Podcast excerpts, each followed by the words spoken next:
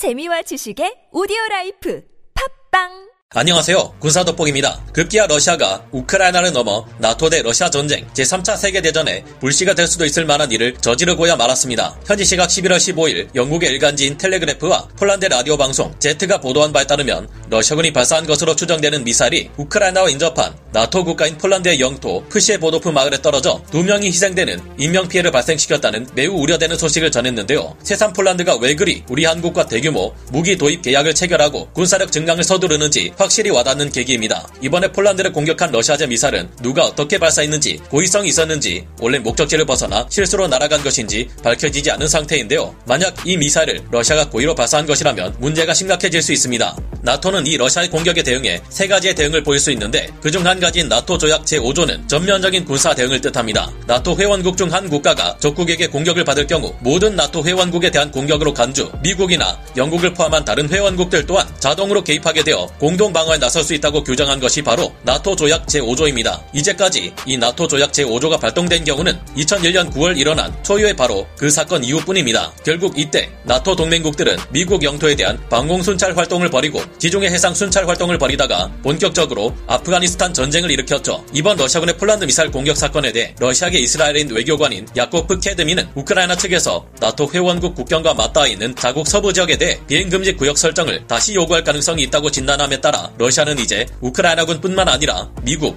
영국, 폴란드, 슬로바키아 등등 더욱 강력한 군대를 상대해야 할지도 모르겠는데요. 만약 지금 상황에서 우크라이나, 러시아 전쟁이 나토 대 러시아의 전쟁으로 확전된다면 어떤 상황이 벌어질지 알아보겠습니다. 전문가는 아니지만 해당 분야의 정보를 조사 정리했습니다. 본의 아니게 틀린 부분이 있을 수 있다는 점 양해해 주시면 감사하겠습니다. 러시아군의 폴란드 미사일 공격 이후 누구보다 러시아를 매우 혐오하며 강력한 대응을 선포한 나토 국가 폴란드는 비상회의를 소집했습니다. 이번 사례는 러시아가 사상 처음으로 나토 국가에 직접적인 피해를 준 사례이기에 이후 폴란드가 어떤 대응을 할지 크게 주목될 수밖에 없는데요. 여기서 폴란드 및 나토 국가들이 이번 러시아 미사일 공격을 무시하거나 대응을 피한다면 나토에 대한 신뢰성과 결집력이 크게 떨어지게 되기에 나토에서는 어떠한 대응이든 보여줘야 하는 입장입니다. 나토가 크게 분노해 이번 러시아의 미사일 공격을 고의적인 것으로 판단 내리고 나토 헌장 제4조와 제5조에 따라 행동하기를 선택한다면 나토 회원국 전체가 이번 우크라이나 러시아 전쟁에 참전하면서 나토 대 러시아의 거대한 전쟁으로 확전되게 됩니다. 그러나 예전 같았으면 몰라도 현재의 러시아는 8개월이 넘도록 우크라이나와 전쟁을 지속하며 가지고 있던 재래식 전력의 상당 부분이 크게 무력화된 상황입니다. 사실상 현재의 러시아군은 우크라이나 한 국가에게도 크게 밀리고 있어 전쟁 이전에 점령하고 있던 도네츠크주와 루안스크주 그리고 크림반도의 영토만을 지키겠다고 밝힌 것이나 다름없는 상황인데요. 돈바스 지역에 설치된 러시아군 방어선 바그너 라인이 이를 증명합니다. 그러나 우크라이나 측에서는 이 전쟁을 중단할 생각이 전혀 없으며 러시아 측의 모든 제의를 거절한 채 도네츠크주와 루안스크주는 물론 이제는 헤르손과 자포리자 주를 넘어 크림반도까지 탈환하려는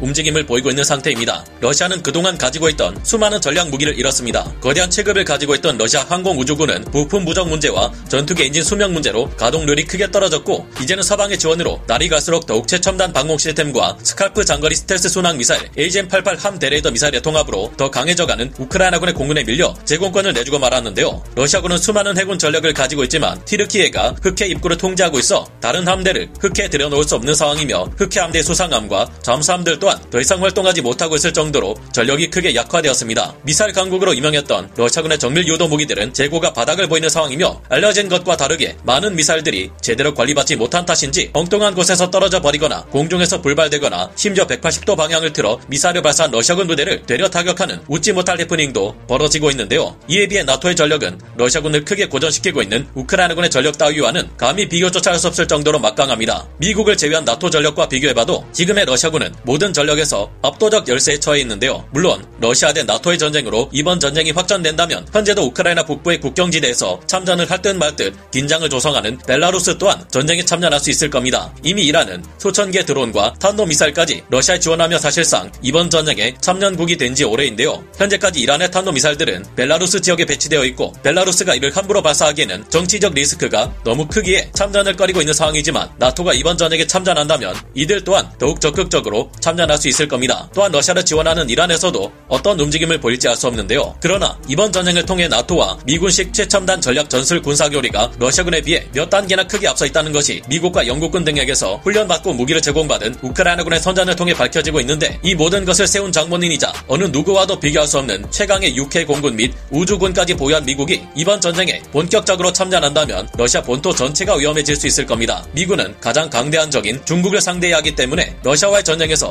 적극 참여하기를 꺼리겠지만 만약 본격적으로 참전한다면 굉장한 위력을 발휘할 수 있습니다. 아프간전 초기까지만 해도 미 육군은 막강한 수송 능력과 보급 능력을 바탕으로 공군이 제공권을 장악하는 동안 일단 들이닥쳐 무지막지한 화력을 쏟아부으며 산계에서 정리해버리는 과감한 작전을 실행했습니다. 보통 전투가 지속될수록 병사들은 지치고 연료도 떨어지며 탄약도 부족해지는데 이 문제를 무지막지한 보급 역량과 물량으로 모두 커버해버리고 병력을 교대하면서도 계속 진격의 화력을 집중시키는 미친 짓이 가능한 것은 전 세계에서 미 육군이 가진 유일한 능력으로 평가받고 있습니다. 온갖 첨단 무기를 동원한 걸프전 이후로 미군은 화력은 공군이 담당하고 육군은 전진만 해도 된다는 상식적으로 말이 되지 않는 작전을 실제로 구현시켜버린 정신 나간 군대인데요. 우크라이나 지상군의 하이마스 포격에도 벌벌 떠는 현재의 러시아군에게 미 해군 핵추진 항공모함 전단의 F-18EF 슈퍼호넷과 F-35BC 함재 전투기들의 끝없는 항공 폭격과 압도적인 전자전 능력을 지닌 전자전기와 대규모 스트라이크 패키지 공격, 대규모 순항 미사일 폭격과 진짜로 레이더에 포착되지 않는 F-22, F-35, B-2 스텔스기들의 폭격이 쏟아진다면 러시아군은 일방적인 괴멸을 피할 수 없는 상태에서 아연 실색하고 말 것입니다. 요즘 들어 장성 출신의 OSINT 정보통들 가운데서는 지금의 러시아군에 비하면 걸프전 당시 이라크군은 Spartan이다 라는 평가까지 나오는 지경인데 미군의 참전은 러시아에게는 생지옥이나 다름없을 겁니다. 이 때문에 사실상 지금의 러시아 대 나토 전쟁은 결국 전면 핵전쟁을 불러올 것으로 우려되고 있는데요. 러시아로서는 너무나도 막강한 나토에 대항할 수 있는 마지막 남은 힘이 수천 기의 전략, 전술 핵무기와 생화학 무기 뿐인데 여기에 미국을 포함한 나토마저도 러시아의 온갖 핵미사일을 막을 수 있는 여력은 없습니다. 이 때문에 결국 나토 대 러시아의 전쟁은 전면 핵전쟁으로 번질 가능성을 무시할 수 없는데요. 현지 시각 8월 15일 블룸버그 통신 등의 외신 보도가 미국 럿거스대 환경과학과 앨런 로버크 교수와 릴리샤 교수 연구팀을 인용한 언급에 따르면 미국 대 러시아의 전면 핵전쟁이 발생할 경우 2년 이내에 전 세계 70억 인구 중 75%가 사라지며 3년에서 4년 뒤에는 결국 온갖 요인으로 53억 4,100만 명에 달하는 인구가 사라질 것 이라는 충격적인 결과를 내놓은 바 있습니다. 이런 우려가 있는 만큼 폴란드와 나토에서도 절대 쉽게 나토 헌장 제4조와 제5조를 모두 발동시키기는 어려운 상황인데요. 현지 시각 11월 15일 영국 일간지 텔레그래프가 보도한 바에 따르면 폴란드는 이번 사건과 관련해 여러 선택지를 두고 고민 중이라고 합니다. 첫 번째는 나토 조약 4조 상호협의 조항을 발동해 나토 이사회에 이번 사안을 상정하고 논의에 착수하는 것인데요. 다음으로는 나토 회원국 전체가 러시아와의 직접적 대립은 피하면서 우크라이나의 무기 공급을 더욱 본격적으로 지원하거나 우크라이나 국경 주변 방공망을 강화하는 비교적 소극적인 대응을 할 수 있을 것으로 분석되고 있습니다. 현재 폴란드에는 이미 약 1만 명 규모의 미군이 주둔하고 있는데 어떤 결정이 내려지느냐에 따라 이들이 우크라이나 전쟁에 개입할 수도 있을 것으로 보입니다. 지금 당장 미국은 이번 사건과 관련한 사실관계가 우선 파악되기를 기다리고 있는데요. 현재 우크라이나 정부에서는 폴란드에 러시아군의 미사일이 떨어진 날 우크라이나 각지에도 전력 기반 시설을 노린 러시아군의 85발 미사일 공격이 발생했다고 주장했습니다. 폴란드에 떨어진 미사일 역시 러시아의 소행이라 주장했는데요.